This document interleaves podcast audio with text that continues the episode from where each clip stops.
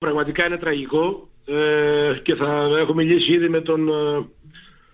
ε, ε με τον διοικητή του νοσοκομείου, τον Τριαντάφυλλο, τον ε, Γκανταρά, ο οποίος θα υποστηρίξει στο βαθμό που μπορεί και εκείνος από την πλευρά του. Και έχω επικοινωνήσει και με τον Ιατρικό Σύλλογο για να αναλάβουμε Ε, τι πρωτοβουλίες, ε, να μπορέσουμε το επόμενο διάστημα σε συνεργασία με τον, ε, με τον ΕΟΔΗ, με τον Ιατρικό Σύλλογο, με το νοσοκομείο, με το στρατό, λογικά με όλους τους φορείς, να μπορέσουμε να αναλάβουμε δράση για να υποστηρίξουμε ε, την υπηρεσία ε, δειγματοληψιών ε, για το διατακού για το COVID,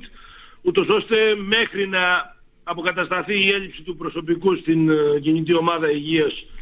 του νησιού μας, να μπορέσουμε να υποστηρίξουμε τη συγκεκριμένη ανάγκη. Εγώ έχω στείλει ήδη επιστολή προς τον Γενικό Γραμματέα και τον κύριο Θεμιστοκλέου, τον πρόεδρο του ΕΟΔΗ, στην ενημερώνει τη δεύτερη είπε, καθώς και τους βουλευτές του νομού μας,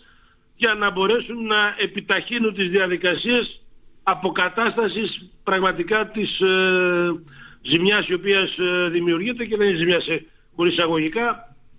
ε, μέσα σε εισαγωγικά είναι ζημιά αυτή τη στιγμή ε, εν μέσω πανδημίας και μέσα στην έξαρση του ιού στο νησί μας να μην έχουμε υγειονομικό προσωπικό να μπορέσει να υποστηρίξει συγκεκριμένη υπηρεσία. Εμείς θα κινήσουμε ήδη διαδικασίες αγαπητέ Παναγιώτη και για την ε, προμήθεια. Νομίζω ότι άμεσα θα συνεννοηθώ και με τα λοιπά μέλη των, ε, της Οικονομικής Επιτροπής. Άμεσα θα προβούμε σε μια γενναία έτσι ε, προμήθεια για να μπορέσουμε να υποστηρίξουμε το επόμενο διάστημα. Για άλλη μια φορά ε, θα υποστηρίξουμε στο βαθμό που μπορούμε και στα πλαίσια βέβαια που ο νόμος μας ε, επιτρέπει μαζί με τους ε, λοιπούς φορείς να υποστηρίξουμε τη συγκεκριμένη υπηρεσία απέναντι στο συνολικά στην ε, κοινωνία μας.